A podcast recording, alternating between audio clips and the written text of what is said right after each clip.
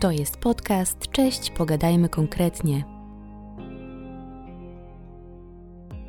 Sterowanie ruchem kolejowym mogłoby się wydawać dość standardowym procesem, jednak najczęściej o nim słyszymy w kontekście, niestety, awarii. O szczegółach tego systemu i jego znaczeniu w projektach kolejowych C P K porozmawiam z panem doktorem inżynierem Andrzejem Kochanem, wykładowcą Wydziału Transportu na Politechnice Warszawskiej i Mateuszem Malinowskim, kierownikiem kolejowych projektów C S R K i zasilania z biura zajmującego się planowaniem i projektowaniem w pionie kolejowym w ramach C P K. Przygotowując się do tego podcastu, e, szukałam co nieco źródeł na temat urządzeń sterowania ruchem kolejowym oraz o lokalnych centrach sterowania, no i niestety wyniki dotyczyły najczęściej awarii, e, opóźnień pociągów i tak dalej, które się sumowały do tysięcy minut. E, no i zakładam, że to nie jest to, czego oczekujemy od tego, co będzie na naszych inwestycjach kolejowych C P K.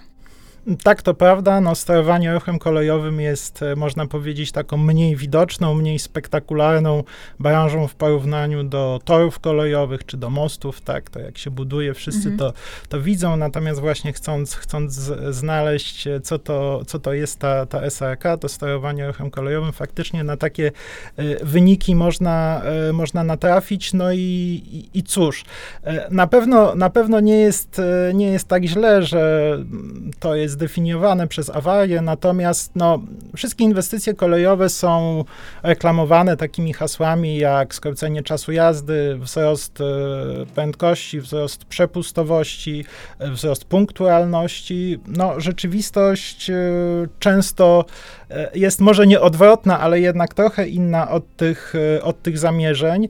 E, my w C P K u wkładamy dużo pracy, żeby to było naprawdę w kierunku zwiększenia przepustowości, zwiększenia punktualności, skrócenia czasu jazdy.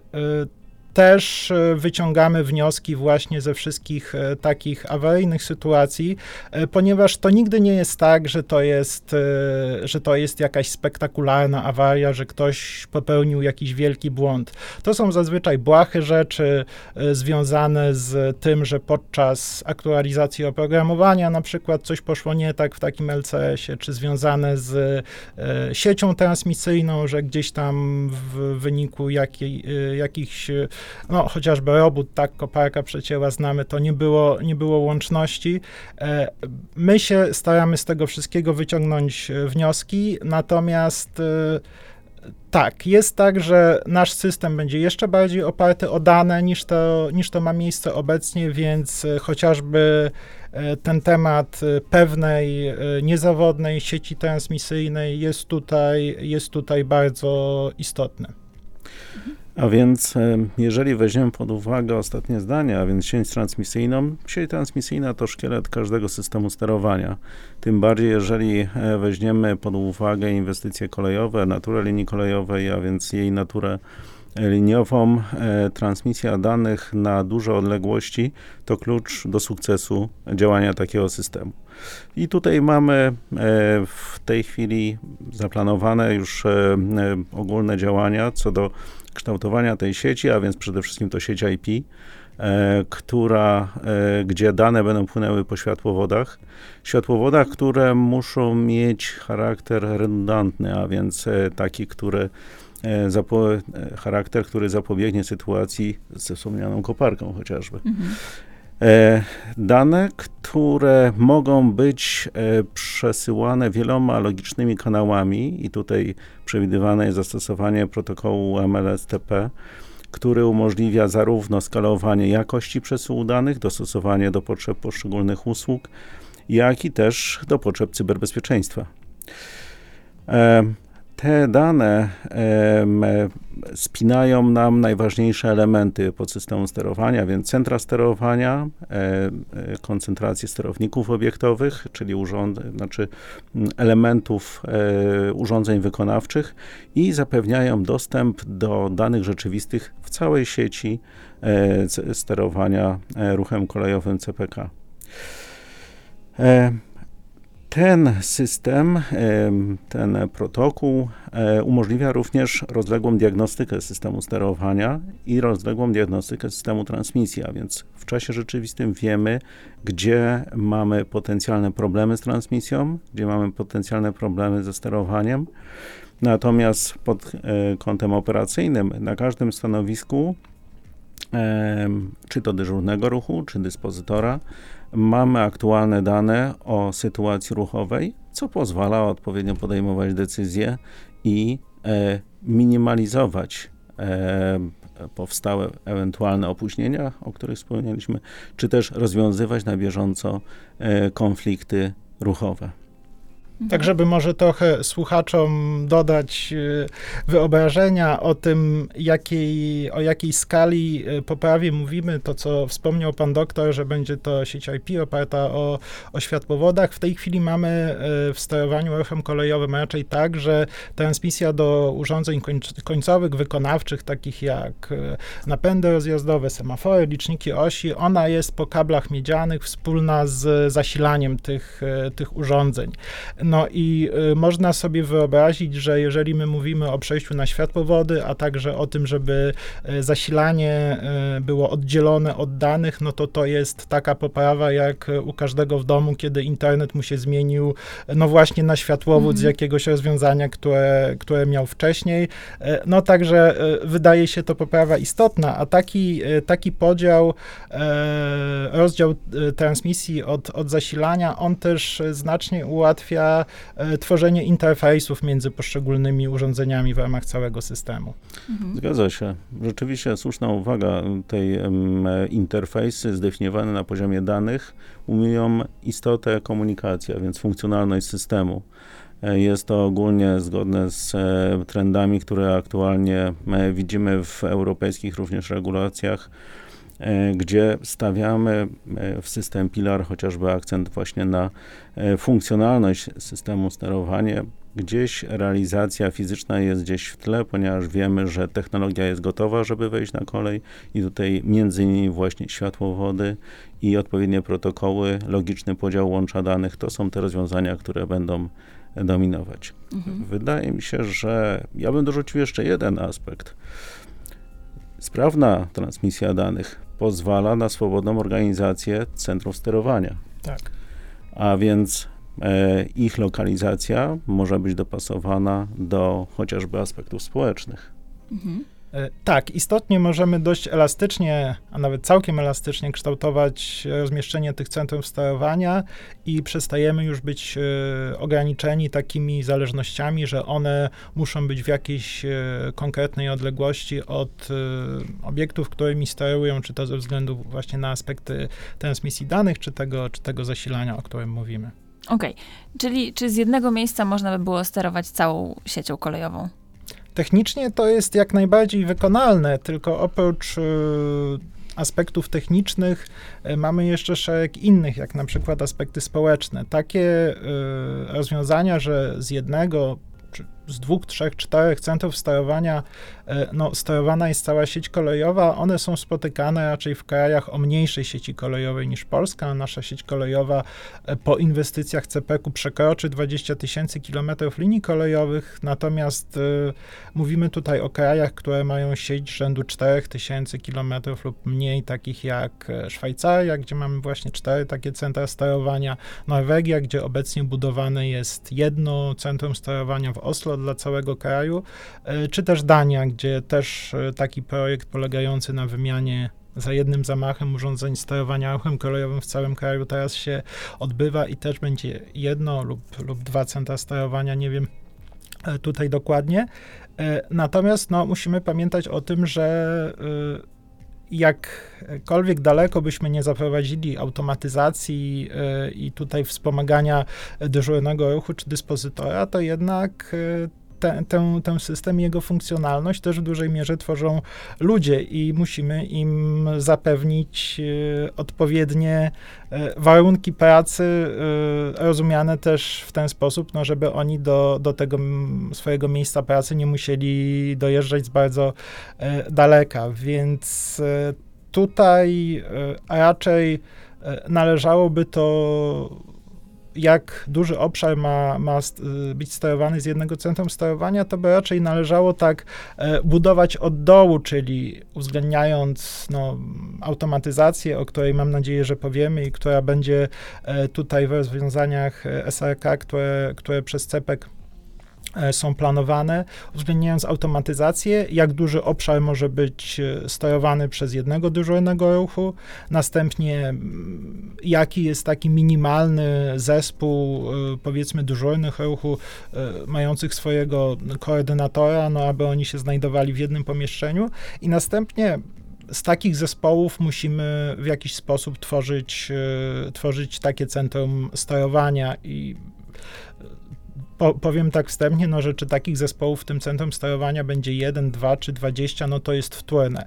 Mm. E, najważniejsze jest, e, jest to, żeby określić właśnie funkcjonalności dla, dla pojedynczego takiego stanowiska. E, no i to, o czym, o czym już powiedziałem wcześniej, czyli żeby e, te centra sterowania znajdowały się w takich miejsc, miejscach, miejscowościach, gdzie będzie można pozyskać do tego, do tego personel.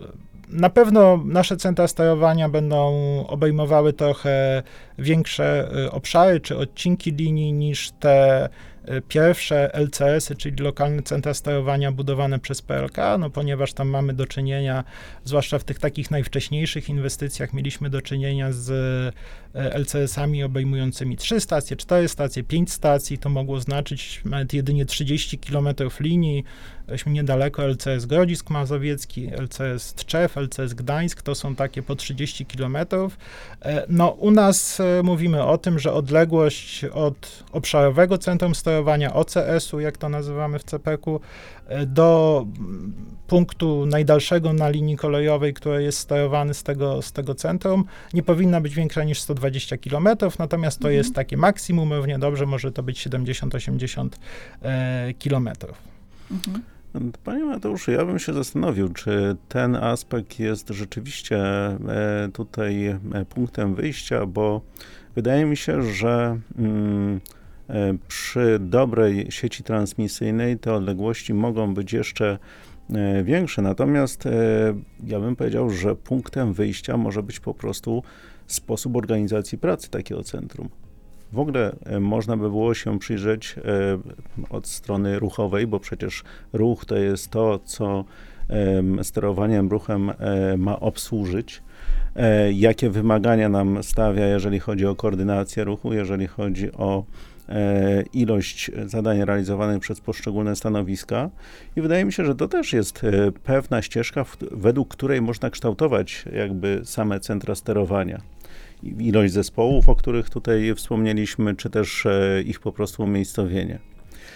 Także i wydaje mi się, że to nowe podejście, tutaj dzisiaj zajmujemy się podsystemem sterowania, ale wydaje mi się, że jeżeli spojrzymy na organizację ruchu kolejowego, to też tam ten obszar powinien dać pewien wsad, jeżeli chodzi o wytyczne do kształtowania centrów. Mhm. Dokładnie tak, no tutaj można pójść jeszcze dalej i powiedzieć sobie, że dobrze by było w ramach takiego centrum sterowania mieć możliwość na przykład przesuwania dyżurnych ruchu dyspozytorów z odcinków, gdzie w danej chwili mało się dzieje, to znaczy pociągi jadą zgodnie z rozkładem. W takiej sytuacji przy odpowiednim systemie zarządzania ruchem, czyli tak zwanym T M S-ie, Transport Management System, no w zasadzie przy, przy planowym właśnie ruchu dyżurny czy dyspozytor nie ma, nie ma za wiele, za wiele pracy. I jeżeli równocześnie w innym miejscu sieci kolejowej mamy do czynienia z jakimiś, z jakimiś utrudnieniami, z jakimiś właśnie awariami, no to możemy przesuwać tych, tych pracowników pomiędzy odcinkami. Oczywiście, żeby to móc robić, no to musi to być odpowiednio y, duże, odpowiednio liczne centrum, żeby było kogo przesuwać, tak? Bo jeżeli mamy trzy pracujące osoby, no to tej takiej elastyczności, y, elastyczności za bardzo, y, za bardzo nie ma. Natomiast właśnie tutaj y, już, już kilka razy zahaczyliśmy te, y, te hasła, kwestie, które są kluczowe, czyli, czyli ta właśnie y, automatyzacja pracy, odpowiednie ukształtowanie stanowiska dla, dla tego dyżurnego ruchu, aby ono było może nawet nie użyję słowa ergonomiczne, bo ergonomiczne to się kojarzy z czymś takim, żeby no, myszka i klawiatura dobrze stały. No tutaj chodzi o to, żeby ono było zintegrowane, to znaczy, żeby wiele występujących systemów nie miało jakichś własnych monitorów, przycisków do obsługi, tylko żeby no, to było po prostu wszystko w jednym, tak? Mam jedną myszkę, jedną klawiaturę, jeden zestaw monitorów i, i na tym pracuję, a nie jestem, no i też centralkę telefoniczną, tak? A nie jestem rozpraszany między, między wieloma mm, urządzeniami, e, więc to, to po pierwsze, no i powiedzieliśmy automatyzacja, więc chyba podstawa to tutaj automatyczne nastawianie przebiegów, no i możemy sobie z tego, z tego miejsca dyskutować o dalszych funkcjach tego T M S-u, o którym wspomniałem, no, który planujemy dla, dla sieci kolejowej C P K, a, a być może z czasem się rozleje też gdzieś poza C P K tutaj w Polsce. Mi się wydaje, że tutaj warto jakby umiejscowić T M S, czyli system zarządzania ruchem kolejowym. To jest to najwyższa warstwa, gdzie podejmowane są decyzje, na najwyższym poziomie strategiczne, na poziomie dyżurnego ruchu, który zajmuje się obszarem zdalnego sterowania, już bardziej operacyjne. Pod tą warstwą mamy warstwę zależnościową, która jest odpowiedzialna za bezpieczeństwo, no i na samym dole warstwa, którą, warstwa urządzeń wykonawczych, które realizują e, współpracę z pociągiem, a oczywiście tutaj e, zgodnie z duchem najnowocześniejszy, najnowocześniejszego systemu e, sterowania ruchem wprowadzanym e, jako rozwiązanie interoperacyjne w Polsce, czyli E T C S-u, również urządzeniami wykonawczymi są urządzenia na samym pojeździe. E, rzeczywiście, panie Mateuszu, ma pan rację, takie stanowisko powinno być w pewnym sensie zunifikowane, a więc ja bym powiedział, że znowu wracamy do pytania, co dyżurny ruchu, który opiekuje się e, obszarem zdalnego sterowania, powinien zrobić i do tego powinien dostać odpowiednie narzędzia. I e, z naszych wspólnych doświadczeń wiemy, że e, aktualnie wdrażane rozwiązania, o których pan wspominał, e, po, e, powodują, że dyżurny ruchu coraz w mniejszym stopniu zajmuje się sterowaniem, ponieważ dostaje narzędzia chociażby takie jak automatyczne nastawianie przebiegów, natomiast dba o to, żeby kierowanie ruchem, czyli de facto wykres ruchu, e, czy prognoza ruchu dla obszaru zdalnego sterowania była jak najbardziej aktualna, była jak najbardziej e, dopasowana do aktualnej sytuacji ruchowej i na tym skupia się e, dyżurny ruchu, a Jeżeli, ma, jeżeli automat nastawiania przebiegów dostanie dobry plan, no to resztę może zrobić automatycznie. Ta unifikacja to również właśnie klucz do tego, aby można było e, przemieszczać personel pomiędzy różnymi stanowiskami. E, oczywiście wiadomo, że każdy obszar danego sterowania ma swój charakterystyczny układ torowy i są tam pewne e, charakterystyczne cechy. Niemniej jednak obsługa, zasada działania jest e, ta sama i to właśnie zapewnia elastyczność. Zapewnia elastyczność taką, gdzie rzeczywiście, jeżeli mamy e, w pewnych e, obszarach chociażby przeciążenie ruchem kolejowym ze względu na jakieś sytuacje, można skierować tam większą ilość dyżurnych i na przykład skrócić czas dyżuru, pojedynczego dyżuru, prawda? Ale rzeczywiście warunkiem jest to, aby praca na tych poszczególnych stanowiskach była zbliżona, jeżeli chodzi o właśnie o wyposażenie, o realizowane funkcje. To jest podcast Cześć, pogadajmy konkretnie. Właśnie tutaj idziemy w kierunku coraz bardziej tych zaawansowanych funkcji e, T M S-u. Oczywiście na koniec sobie można wyobrazić, że coraz większe, coraz bardziej złożone e, konflikty ruchowe on będzie za, za nas rozwiązywał. Natomiast e, właśnie kilka, kilka razy tutaj wspomniał pan doktor o takich e, zagadnieniach jak prognoza, aktualna prognoza no, o ruchu, powiemy ogólnie, ale mówiąc w szczególe, no, prognoza tego, jak będzie wyglądała realizacja rozkładu jazdy pociągów, czy też dostęp do, do tych właśnie danych w czasie, w czasie rzeczywistym. I tutaj myślę, że warto znów tak trochę bardziej obrazowo o tym powiedzieć, no znamy wszyscy takie hasło z zapowiedzi na dworcach, że opóźnienie może ulec zmianie, albo że opóźnienie może się zwiększyć lub zmniejszyć. To jest ciekawe, no zwiększyć, ale dlaczego miałoby się zmniejszyć? Tak, I tak, tak. też, no znów Może to, e, może to nie jest dobrze, że opowiadamy o tym, o tym systemie S R K przez, przez pryzmat różnych takich medialnych e, e, informacji, no ale trzeba, trzeba znaleźć e, też, też właśnie te miejsca, które do tej pory nie działały zbyt dobrze i się starać naprawiać. Więc no... Medialne, niemedialne, ale to jest, można powiedzieć... No...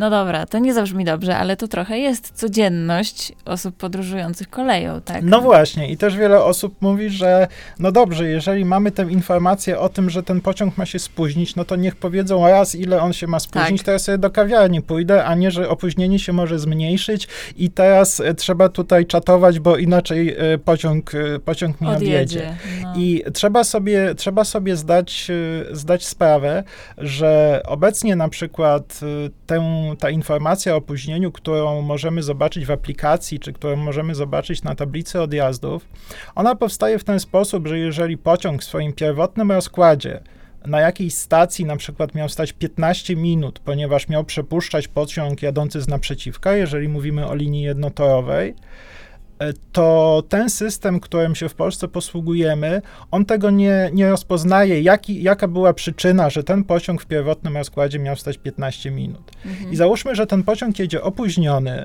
tego przypadku już nie ma, że coś jedzie z przeciwka i on powinien tam stać.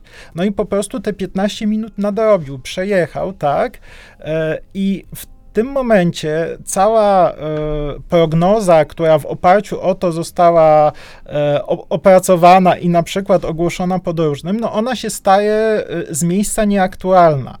I to, o czym, y, to, o czym my mówimy, y, systemy y, zarządzania y, ruchem, które no, w coraz większej liczbie krajów w Europie w takiej zaawansowanej postaci się pojawiają. No one powiedzmy już takich, no błędów, nie błędów, ale nie, nie popełniają, tak? I jest, jest to w kalkulacji czasu jazdy, w kalkulacji ewentualnego upo- opóźnienia uwzględniane jest wszystko, czyli z jakiego powodu miał być postój, jeżeli miał to być postój, jak to się mówi, na kolei handlowy, czyli na wsiadanie, wysiadanie podróżnych, no to on oczywiście pozostaje, ale jeżeli miał to być postój techniczny, czyli związany właśnie z jakimiś e, procesami ruchowymi, no już takimi kolejowymi, no to, to oczywiście jest uwzględniane, że tego postoju może nie być.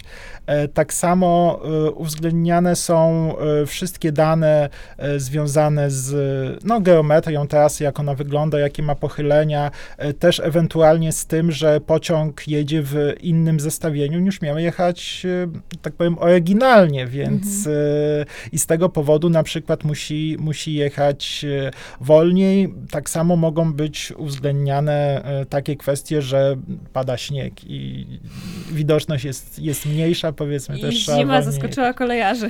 Tak, no właśnie nie, właśnie wtedy, właśnie wtedy nie zaskakuje, właśnie wtedy nie zaskakuje, właśnie wtedy wszystkie zjawiska jesteśmy w stanie uwzględnić, skalkulować i po pierwsze podać podróżnym no, aktualną i w miarę niezmienną prognozę. Mhm. Po drugie, jest to podstawa do, do podejmowania decyzji przez pracowników kolejowych. E, to znaczy te wszystkie funkcje e, związane z tym, że, że system ma sobie sam poradzić przy większych, mniejszych opóźnieniach, e, to jest, wydaje mi się, coś, czym się, czym się naukowcy nadal zajmują. To jeszcze nie jest e, W, w pełni funkcjonujące, mówimy o tym, czy to się ma dziać w sposób, jak to się mówi, deterministyczny, czy to ma być zaangażowana sztuczna inteligencja do takiego rozwiązywania problemów ruchowych. To jest, wydaje mi się, to się w tej chwili tworzy. Natomiast to, co musimy zapewnić jako podstawę, to musimy dać dyżurnym ruchu dyspozytorom właśnie aktualną prognozę i musimy dać łatwość podejmowania decyzji w tym sensie, żeby podjęcie określonej decyzji nie wiązało się z wykonaniem bardzo dużej liczby czynności, tylko żeby to było po prostu jedno kliknięcie na ekranie. I tak jak tutaj pan doktor e, wspominał o tym, że trochę te, te, te role się zmieniają, dyżurno ruchu tutaj myślę, że można, można wręcz powiedzieć, że sto, staje się coraz bardziej dyspozytorem, jeżeli ten nowoczesny T M S mamy e, zaangażowany. No i taki, taki dyżurny ruchu tak naprawdę, jeżeli mówimy o ruchu takim, o ruchu pociągów, nie o ruchu jakimś manewrowym, jeżdżenia lokomotywą po, po stacji w tam i z powrotem, tylko o ruchu pociągowym, no taka decyzja tak naprawdę powinna się sprowadzać do, do, do, do kliknięcia, do jednego kliknięcia na wykresie ruchu, tak, czyli wykres ruchu to jest coś takiego, że mamy drogę, czas, mhm. linie na wykresie prezentują no, jedna linia, każdy pociąg i po prostu m, pracownik do tego powołany decyduje, że jakiś pociąg prze, pojedzie przed jakimś. I, i to w ten sposób powinno wyglądać i, i, i, i to jest już dużo w porównaniu do tego, y, ile pracochłonności wymaga, wymaga ten proces dzisiaj w Polsce. Mhm. No to może odejdźmy już od tych dyżurnych, czy w przyszłości może dyspozytorów i y, powiedzcie proszę, jak to wszystko będzie wyglądało z perspektywy maszynistów? No na pewno na, na liniach y, tego podstawowego układu dużych prędkości, czyli Y C M K Północ, czyli połączenia z Warszawy przez Cepek do Wrocławia, do Poznania i do, do, do Trójmiasta, do Gdańska, jeżeli mówimy o C M C Północ, no będzie wyglądało trochę inaczej niż obecnie, e, to znaczy e, rezygnujemy z semaforów, przynajmniej na, na szlakach, na niektórych posterunkach ruchu, czyli stacjach, być może one zostaną. No i stawiamy w dużej mierze na E T C S, to co już pan doktor wspomniał. Zgadza się.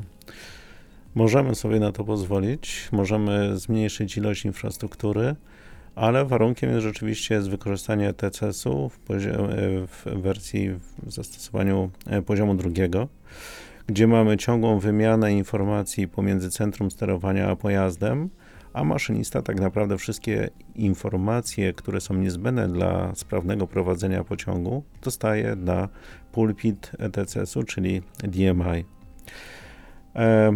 Ja bym powiedział, że wiele z tych rzeczy, które pokazywane są na pulpicie maszynisty, specyfikuje już nam T S I, no i odpowiednie dokumenty techniczne, czyli subsety. Niemniej jednak nasze już doświadczenia we wspólnym tutaj projekcie, o którym zaraz troszeczkę powiemy, pokazują, że T S I to nie wszystko. T S I daje możliwość. Natomiast w jaki sposób zorganizujemy ruch, w jaki sposób zorganizujemy przekazanie informacji dla maszynisty, tutaj Pewny, pewien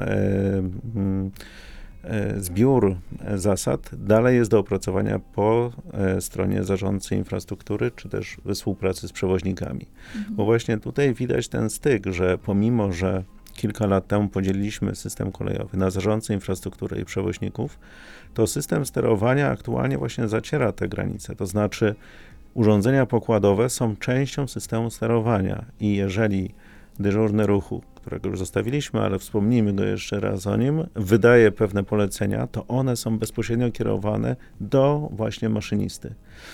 E, jeszcze niedawno, e, to znaczy aktualnie większość linii kolejowych działa na zasadzie takiej, że to maszynista obserwuje, e, obserwuje e, wskazanie sygnałów. Oczywiście jest on już wspierany przed tym, żeby badać jego czujność, że, natomiast są to systemy, które, które wspomagają no, w sposób minimalny.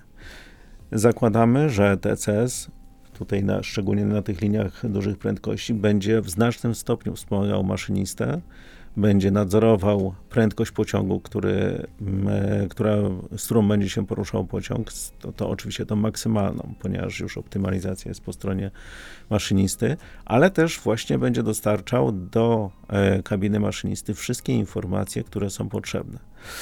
Trzeba tutaj wspomnieć, że ta klasyczna sygnalizacja oparta o sygnalizatory to jest rozwiązanie, które według doświadczeń wielu krajów jest akceptowane do prędkości do stu sześćdziesięciu kilometrów na godzinę. Mhm. No a przecież już w tej chwili prawie na pewno będziemy jeździć dwieście pięćdziesiąt na godzinę, a w perspektywie jest trzysta pięćdziesiąt, a więc przy takich warunkach ruchowych należy po prostu zupełnie o sygnalizatorach, no, mówiąc prosto, zapomnieć. Oczywiście tutaj w określonych sytuacjach te, te sygnalizatory mogą zostać. Oczywiście znowu, biorąc pod uwagę pewne społeczne uwarunkowania, należy racjonalnie podchodzić do procesu po, przejścia do, do sygnalizacji zupełnie kabinowej. Niemniej jednak od tego kierunku po prostu już nie uciekniemy. Tak, budowane są rozwiązania w wielu krajach, tutaj wspomniane już e, przez Mateusza kraje w ten sposób właśnie podchodzą. Linie e, dużych prędkości od dawna po prostu, czy to w Niemczech, czy, czy, czy w innych krajach, e, nie mają tych sygnalizatorów liniowych, ponieważ ich po prostu funkcjonalność jest niewystarczająca. Mhm. A więc e, tak, rzeczywiście, e, linie pozbawione sygnalizatorów, pełna informacja w kabinie maszynisty, ciągła komunikacja pomiędzy pociągiem a centrum sterowania.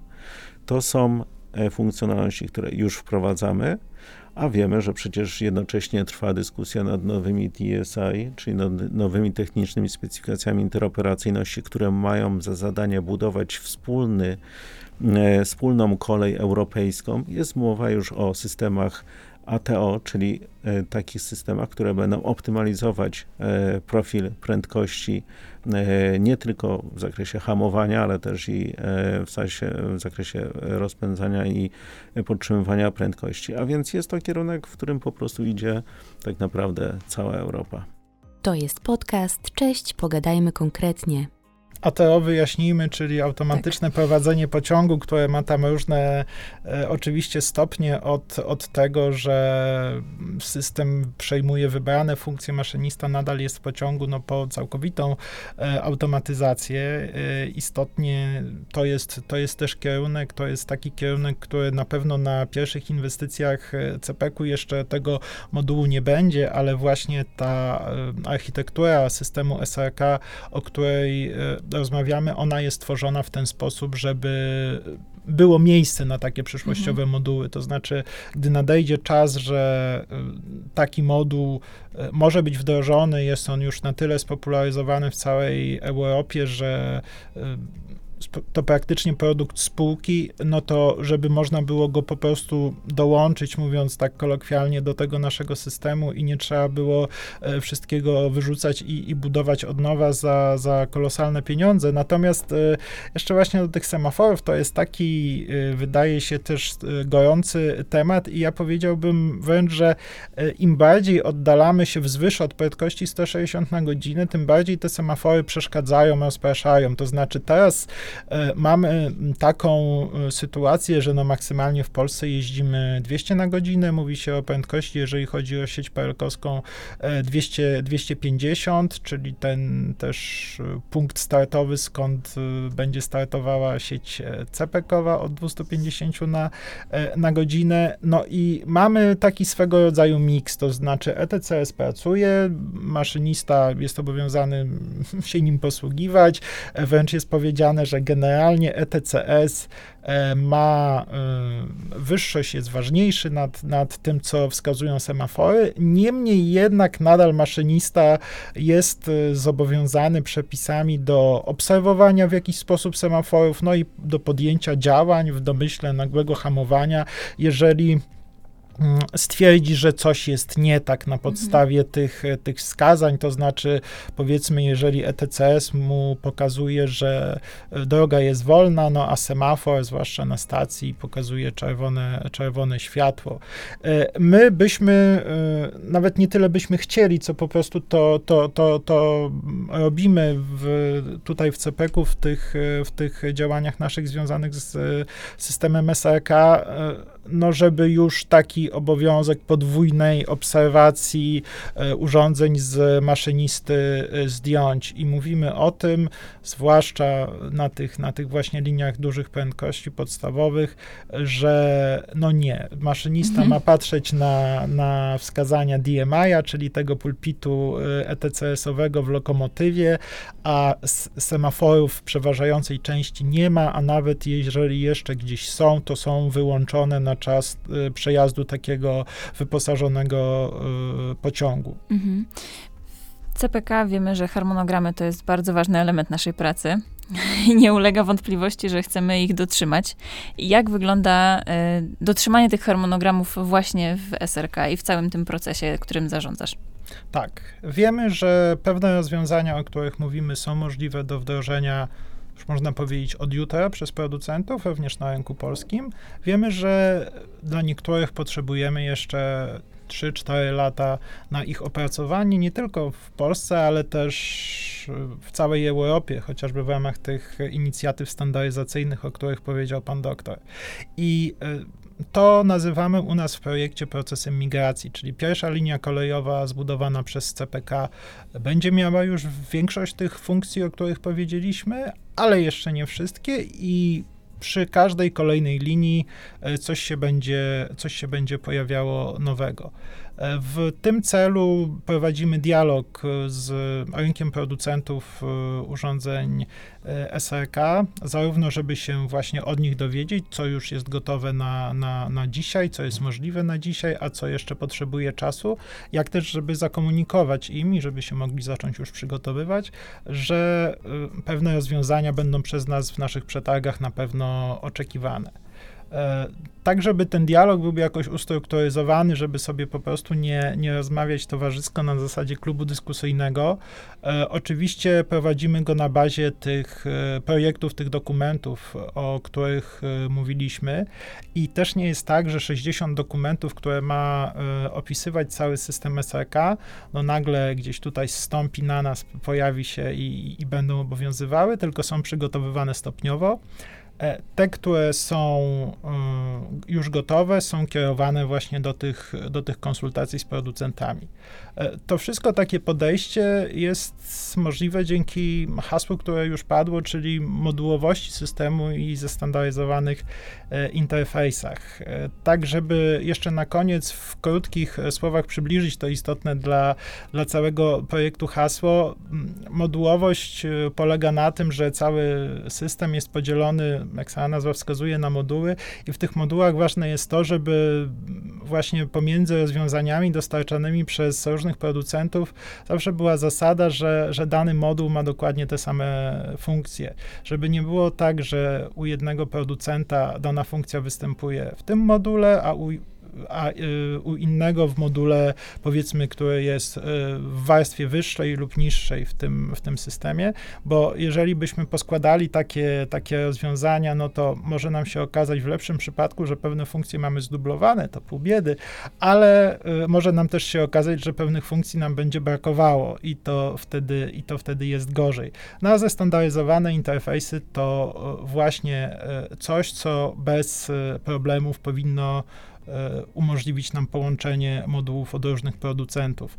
Tak jakby to przełożyć na, na, na, na życie, to te zestandaryzowane interfejsy, no to, to chociażby wtyczka U S B C, tak, która zastąpiła wiele różnych tutaj rozwiązań stosowanych przez poszczególnych producentów telefonów.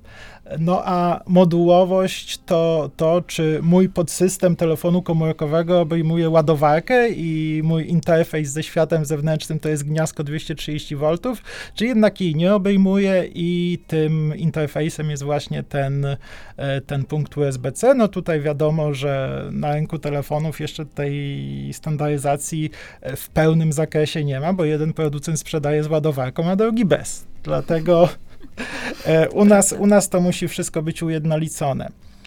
Te dokumenty, wracając do, do, do, do, do głównego wątku, te dokumenty, które zostały już przekonsultowane z producentami, które uznajemy za dojrzałe, będziemy stopniowo publikować jako no, obowiązujące w inwestycjach C P K i pierwszego takiego pakietu należy się spodziewać już w najbliższych dniach, także zapraszam do śledzenia naszej, naszej strony internetowej, na pewno też będą tutaj informacje prasowe na ten temat.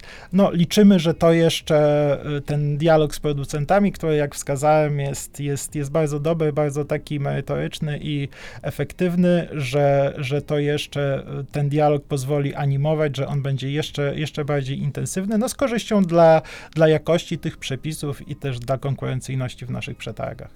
To pozostaje mi życzyć powodzenia. Dziękujemy. I sukcesów, i sukcesów w tej wymagającej pracy, bo jednak sześćdziesiąt dokumentów to tak, no, poważnie to brzmi, nie ukrywam. Tak, chociaż nie ilość się liczy, tylko jakość. Oczywiście, jak najbardziej, a wierzę, że tutaj jakość będzie na najwyższym poziomie, bo mamy tutaj doskonałych specjalistów, także życzę wam powodzenia. Dziękuję bardzo. I dziękuję bardzo za podzielenie się tym, tym ciekawym tematem i do usłyszenia. Do usłyszenia. Dziękuję. To był podcast Cześć, pogadajmy konkretnie.